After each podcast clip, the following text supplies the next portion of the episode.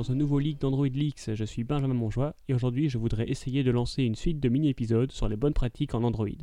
Ces leaks seront basés sur les articles écrits sur Medium par le seul et l'unique Chet Haas, qui est développeur Android chez Google. Lors de ces leaks, je vais suivre l'ordre des articles de Chet mais en y ajoutant mes remarques. Cela signifie que je ne vais pas suivre à la lettre la structure de ces articles, mais l'idée et le contenu seront les mêmes. Vous voilà prévenu, alors lançons-nous. Pour faire de bonnes applications Android, il est important de connaître certaines bonnes pratiques et certains pièges de la plateforme qui ne sont pas nécessairement évidents pour les développeurs venant d'autres langages ou d'autres plateformes, tout particulièrement les développeurs venant du monde des serveurs ou des desktops. En effet, bien que les applications Android soient développées en Java, elles doivent se soumettre à certaines contraintes qui ne sont pas les mêmes que celles des autres plateformes. Chetas s'est rendu compte lors de discussions avec des développeurs Android qu'il y avait beaucoup de connaissances en interne chez Google concernant ces bonnes pratiques, mais qu'elles étaient peu, voire pas documentées. Ces articles sont donc un effort commun de l'équipe qui développe Android pour tenter de documenter les points les plus importants? Bien évidemment, ces articles ne couvrent pas tout le développement Android de manière exhaustive. Il note aussi que ces articles sont orientés vers le développement d'applications en Java et non les applications utilisant le NDK, Native Development Kit, car celles-ci sont écrites en C ou en C++. Il y a donc d'autres contraintes, comme la gestion de la mémoire, mais cela ne veut pas dire que tout ne s'applique pas aux deux.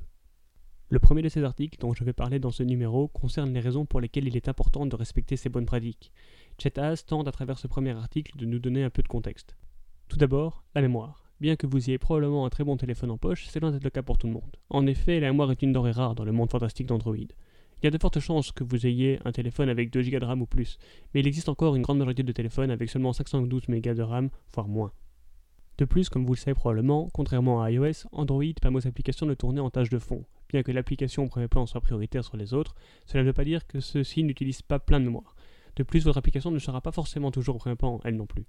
Enfin, si votre application consomme beaucoup de mémoire, elle sera l'une des premières à être tuée par Android lorsque l'application au premier plan a besoin de mémoire. Et cela signifie que votre application devra se relancer entièrement à chaque fois que l'utilisateur voudra y accéder au lieu de se lancer depuis la mémoire. Cela donne alors une très mauvaise expérience à vos utilisateurs. Deuxième point soulevé par Chet, il est évident que le processeur de votre téléphone, aussi appelé CPU, est plus lent que ce que vous pouvez trouver dans un ordinateur ou encore plus dans un serveur. Dès lors, il est aisé de comprendre que ce qui s'applique à la mémoire s'applique aussi au processeur.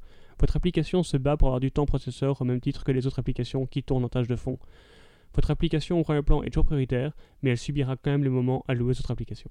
Par ailleurs, même avec un bon processeur, votre téléphone ne va pas toujours faire tourner le processeur à plein régime pour économiser la batterie ou éviter que le téléphone ne surchauffe.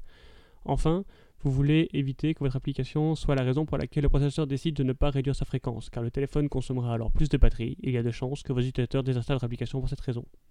Le point suivant concerne le processeur graphique, ou GPU pour les intimes. Pour bien comprendre ce que Chetaz explique dans ce paragraphe, il est important de comprendre comment le GPU se comporte et quel est son rôle. Le GPU est un processeur dédié et surtout optimisé pour l'affichage graphique. Son seul et unique but est d'afficher le plus rapidement possible à l'écran ce que vous voulez qu'il affiche. En Android, vous allez discuter avec le GPU en utilisant un langage qu'on appelle OpenGL. Ce langage de bas niveau permet de dire au GPU ce que vous voulez afficher et comment vous voulez l'afficher. Bien que vous n'allez probablement jamais écrire vous-même de l'OpenGL, Android le fait pour vous quand vous affichez une vue, une image ou toute autre information à l'écran.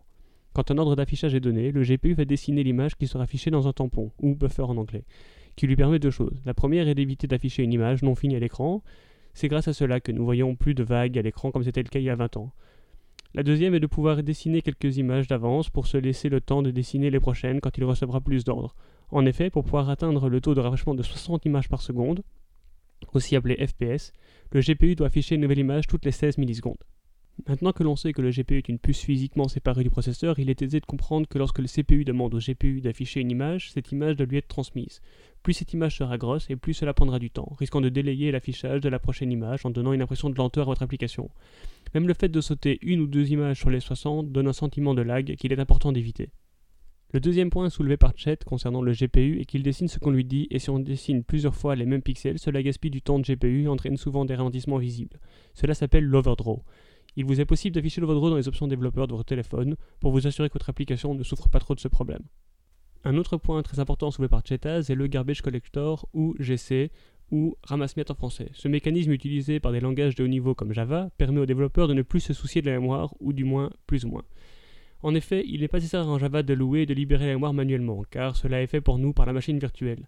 Cela ne veut pas pour autant dire qu'il n'y a pas un coût. En effet, pour résumer, Java va louer la mémoire pour vous quand vous en avez besoin. Quand il tentera d'allouer plus de mémoire et qu'il n'y a plus de place, Java appellera alors le garbage collector qui va s'occuper de regarder tous les objets en mémoire et s'ils ont des références. Tous les objets qui n'ont plus de référence seront marqués comme pouvant être supprimés et puis dans un deuxième temps le seront. Or, lors de ces passages, Android bloquera toute activité pour être sûr que notre appel mémoire ne soit pas fait. Il est donc important d'éviter d'utiliser trop de mémoire pour éviter qu'Android ne gèle notre activité trop souvent. Par ailleurs, si même après avoir fait appel au garbage collector il n'y a pas de place, le code Java lancera un out of memory exception.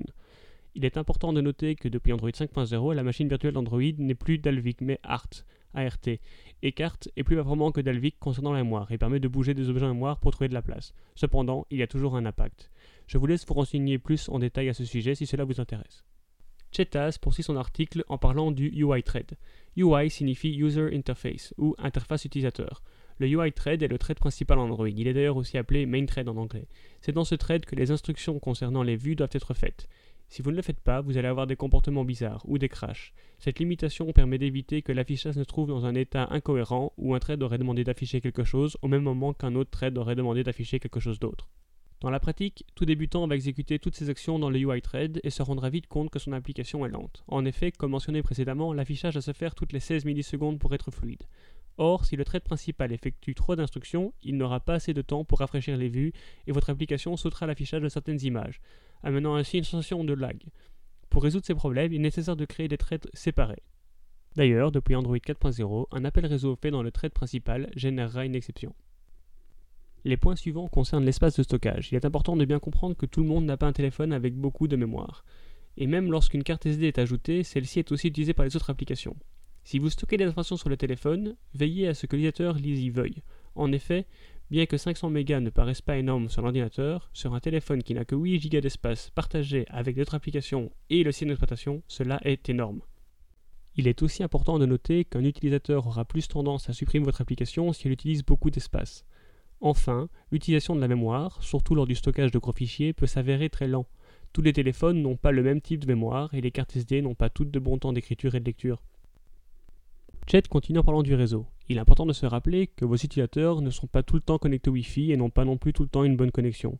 Par ailleurs, lorsqu'ils utilisent la connexion de leur opérateur mobile, cela peut leur coûter de l'argent.